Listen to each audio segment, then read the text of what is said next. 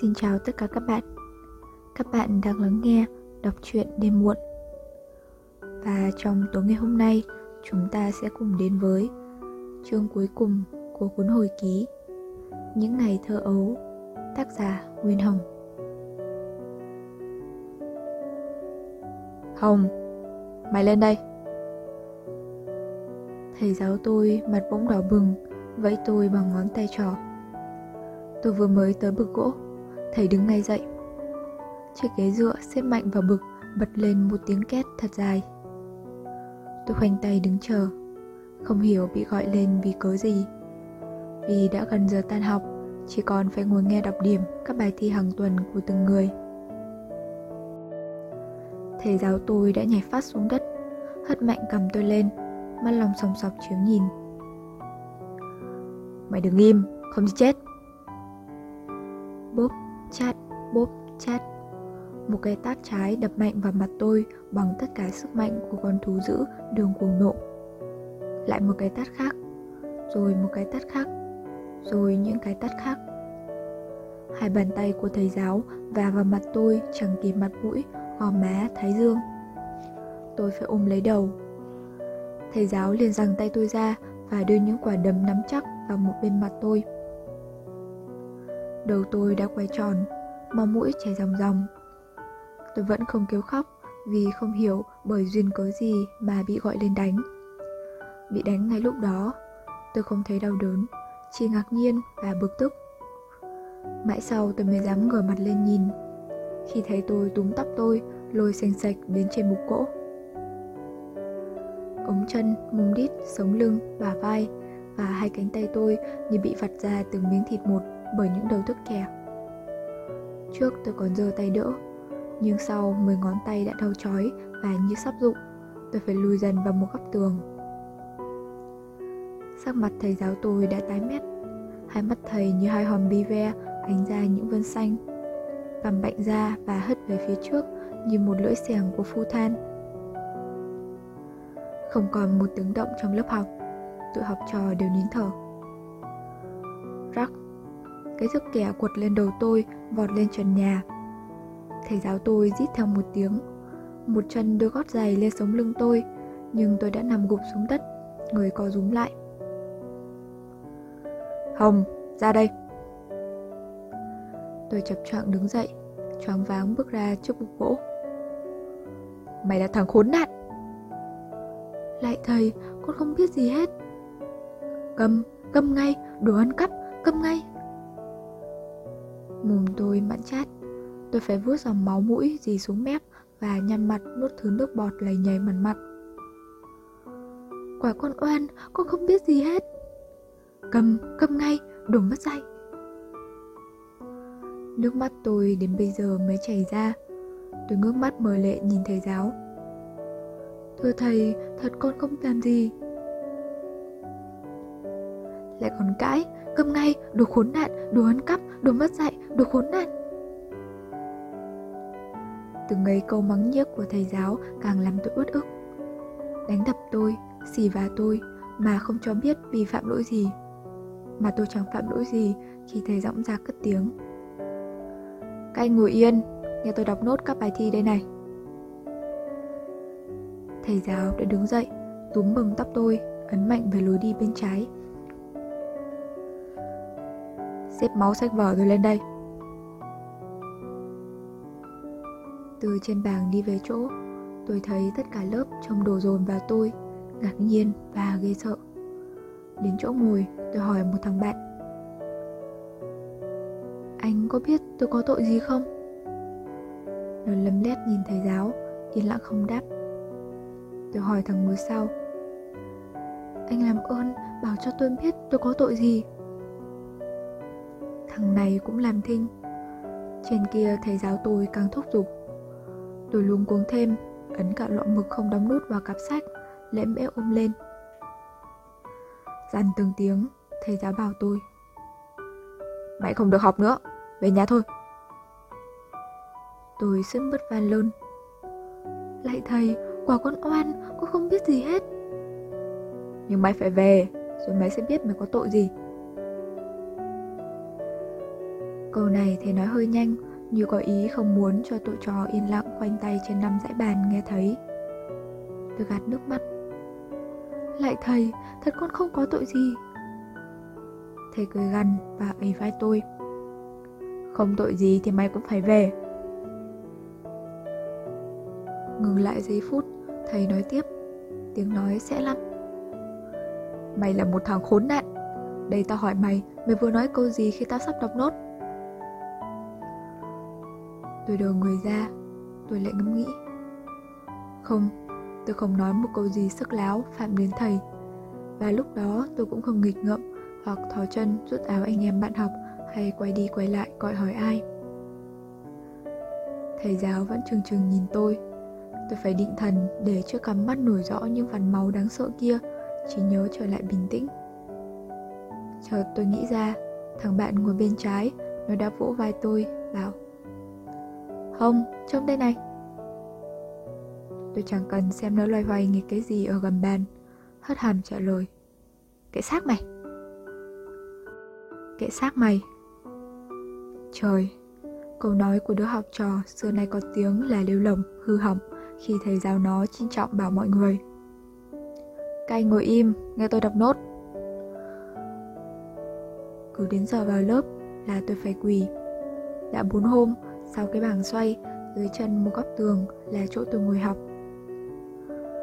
Học, đây không phải là học chữ nghĩa, nhưng để nhận thấy một cách thấm thía, không bao giờ quên được rằng sự nhục nhã, ê chề và đau đớn của hình phạt tuy độc ác, nhưng lại sửa đổi tâm tính một kẻ xấu xa và trừ bỏ được các sự ngạo ngược, gian ác. Những lúc quay mặt nhìn ra ngoài, tôi đã cảm thấy rõ ràng những ý muốn xấu xa kia trên vẻ mặt thản nhiên, lạnh lùng của thầy giáo. Nhưng thầy đã lầm. Trái lại các hình phạt quá ác chỉ nhóm lên lòng phẫn uất, căm hờn. Tôi có lỗi gì đâu mà phải hối hận. Tại lòng tự ái, không muốn cho kẻ dưới cãi chữa khi bị trừng phạt. Tại quá tin không bao giờ mình lầm lẫn. Hơn nữa sợ nhắc đến câu hỗn láo của tôi trước tụi học trò thì sẽ không được kính sợ nữa. Thầy giáo đã quyết quẳng sách vở tôi ra sân và trừng mắt lên nhìn tôi được, mày muốn đi học thì từ giây đến ngày nghỉ hè, hãy đến lớp là phải quỳ. Luôn bốn hôm, tôi không thể đói và ăn chẳng biết ngon. Đình đáo tuy vẫn được nhiều nhưng không thấy thích. Những phim trinh thám, mạo hiểm đặc sắc không làm tôi hồi hộp, tê mê đến tận ngày hôm sau như mọi khi. Và tôi chẳng muốn nhấc bước những giờ phải đến nhà trường Mùa hè mới bắt đầu với ánh nắng rực rỡ phấp phới trên các cành lá óng ả mượt non và những chòm xoan xanh tươi hứa hẹn màu thắm của các vườn hoa đỏ. Tiếng ve liêm biên ghen ghét với vạn vật từng bừng đã thấy vang tới, không biết từ đâu.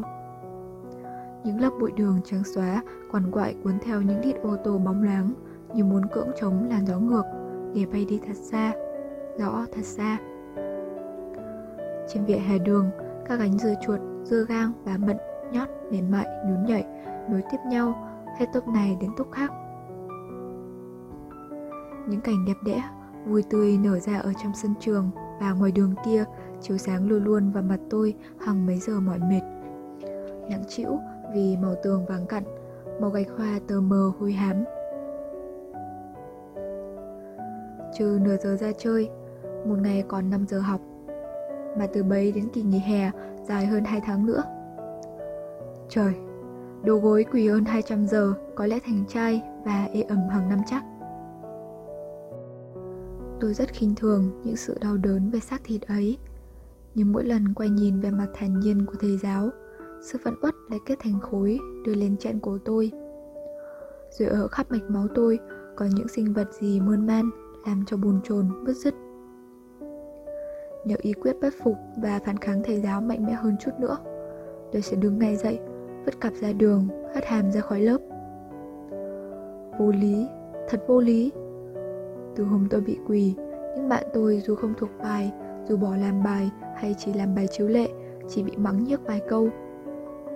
Hình như thầy giáo tôi muốn dùng túng cho những kẻ ấy để tỏ rằng chỉ có những tội hỗn láo của tôi mới đáng trừng phạt. Và thầy không phải là người cay nhiệt Trái lại rất dễ tha thứ, có lòng thương mến tất cả bề trò nhỏ, biết sợ hãi, kính trọng mình. Tôi còn ý nghĩ này, không biết có đúng không? Thầy giáo tôi còn có chú tâm, muốn đưa ra giữa chúng tôi những sự khinh bỉ, ghen ghét, hiểm khích, thù hằn.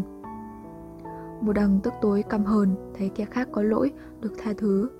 Một đằng ghê tởm, dùng bỏ thằng bạn ngỗ ngược mà người trên trừng phạt. Tôi càng phẫn uất, thấy bạn học cùng lớp một ngày một cách xa tôi. Cả mấy thằng lêu lồng, lười biếng xưa kia vẫn đồng tình ngấm ngầm phản đối thầy giáo vì thường bị phạt bất công. Chúng như tự kiêu, được thấy một kẻ bị miệt và đầy xuống một địa vị thấp kém hơn chúng. Lòng tôi đã thắt lại những lúc bao nhiêu tiếng cười khoái trá cùng cất lên vì một câu trả lời ngỗ nghĩnh của anh học trò lơ đễnh hay rốt nát. Vì trong khi vui cười ấy, lắm kẻ che miệng trông tôi một cách hết sức tinh quái như bảo nhỏ rằng Hồng, về chỗ ngồi đi, rồi cười góp với chúng tớ chứ. Và có đứa lại hỏi mát lúc tôi ra chơi Ban nãy mày có buồn cười không hờ hồng? Hoặc trêu chọc tôi với những câu an ủi đại bôi Mày bị quỳ từ hôm thứ hai nhỉ? Bốn hôm rồi, tội nghiệp May mà thằng nói câu ấy có một vẻ mặt không đáng ghét. Chứ nếu nó hoặc lắc mắt, hoặc rỗ mặt, hoặc véo môi. Tôi chẳng cần nghĩ ngợi gì mà không cảm ơn nó bằng một cái cùi tay vào sống mũi.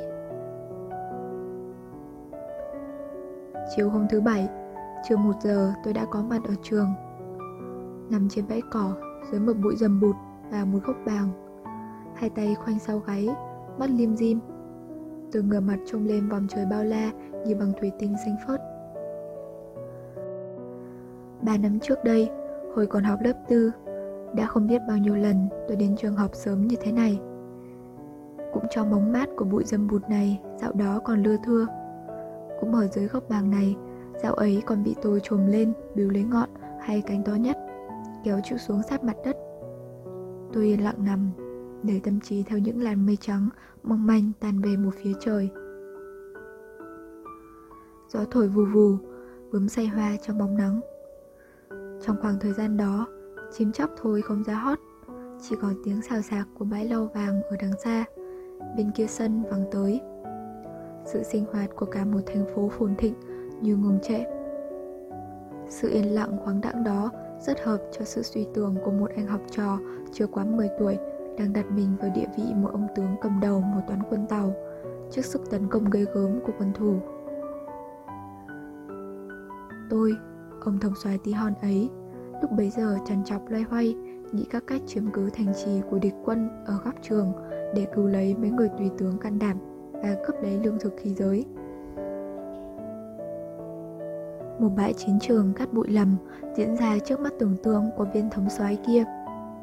Và bên tay y vang dậy tiếng reo hò ầm ĩ của hai đám quân cầm từ giáp chiến đâm chém nhau bằng các cành rơm bụt.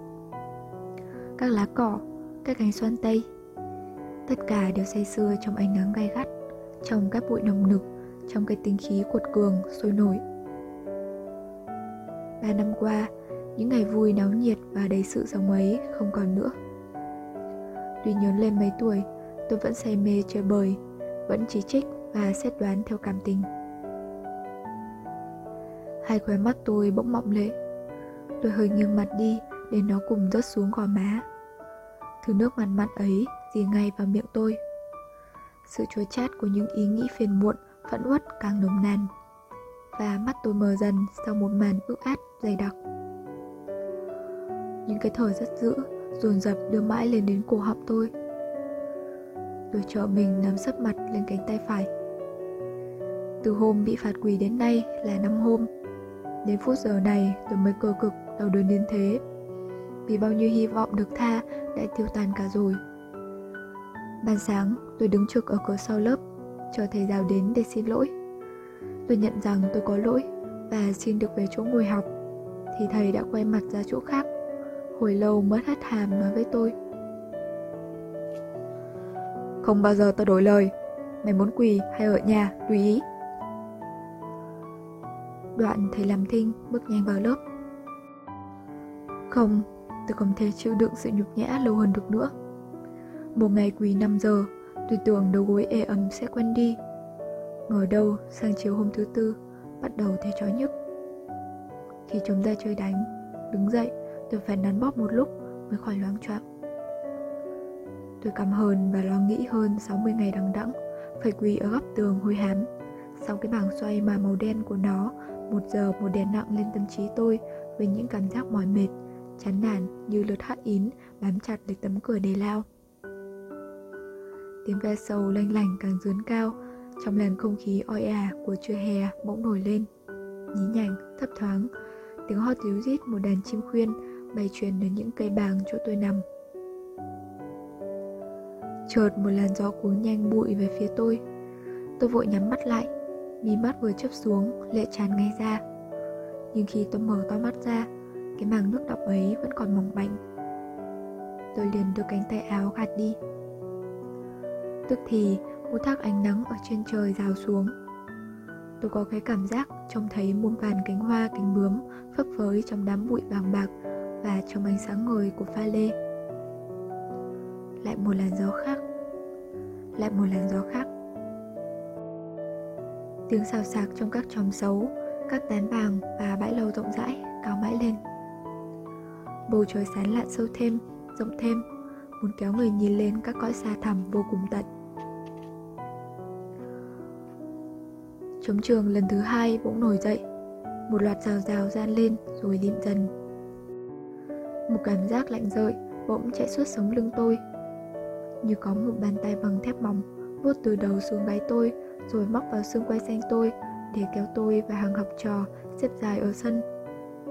Tôi vùng đứng dậy, Mềm màn chạy như biến ra đường. Hết tập đầu, ngày 21 Juliet 1938 Các bạn vừa lắng nghe xong chương cuối của cuốn hồi ký Những ngày thơ ấu, Tác giả Nguyên Hồng. Cảm ơn các bạn đã lắng nghe.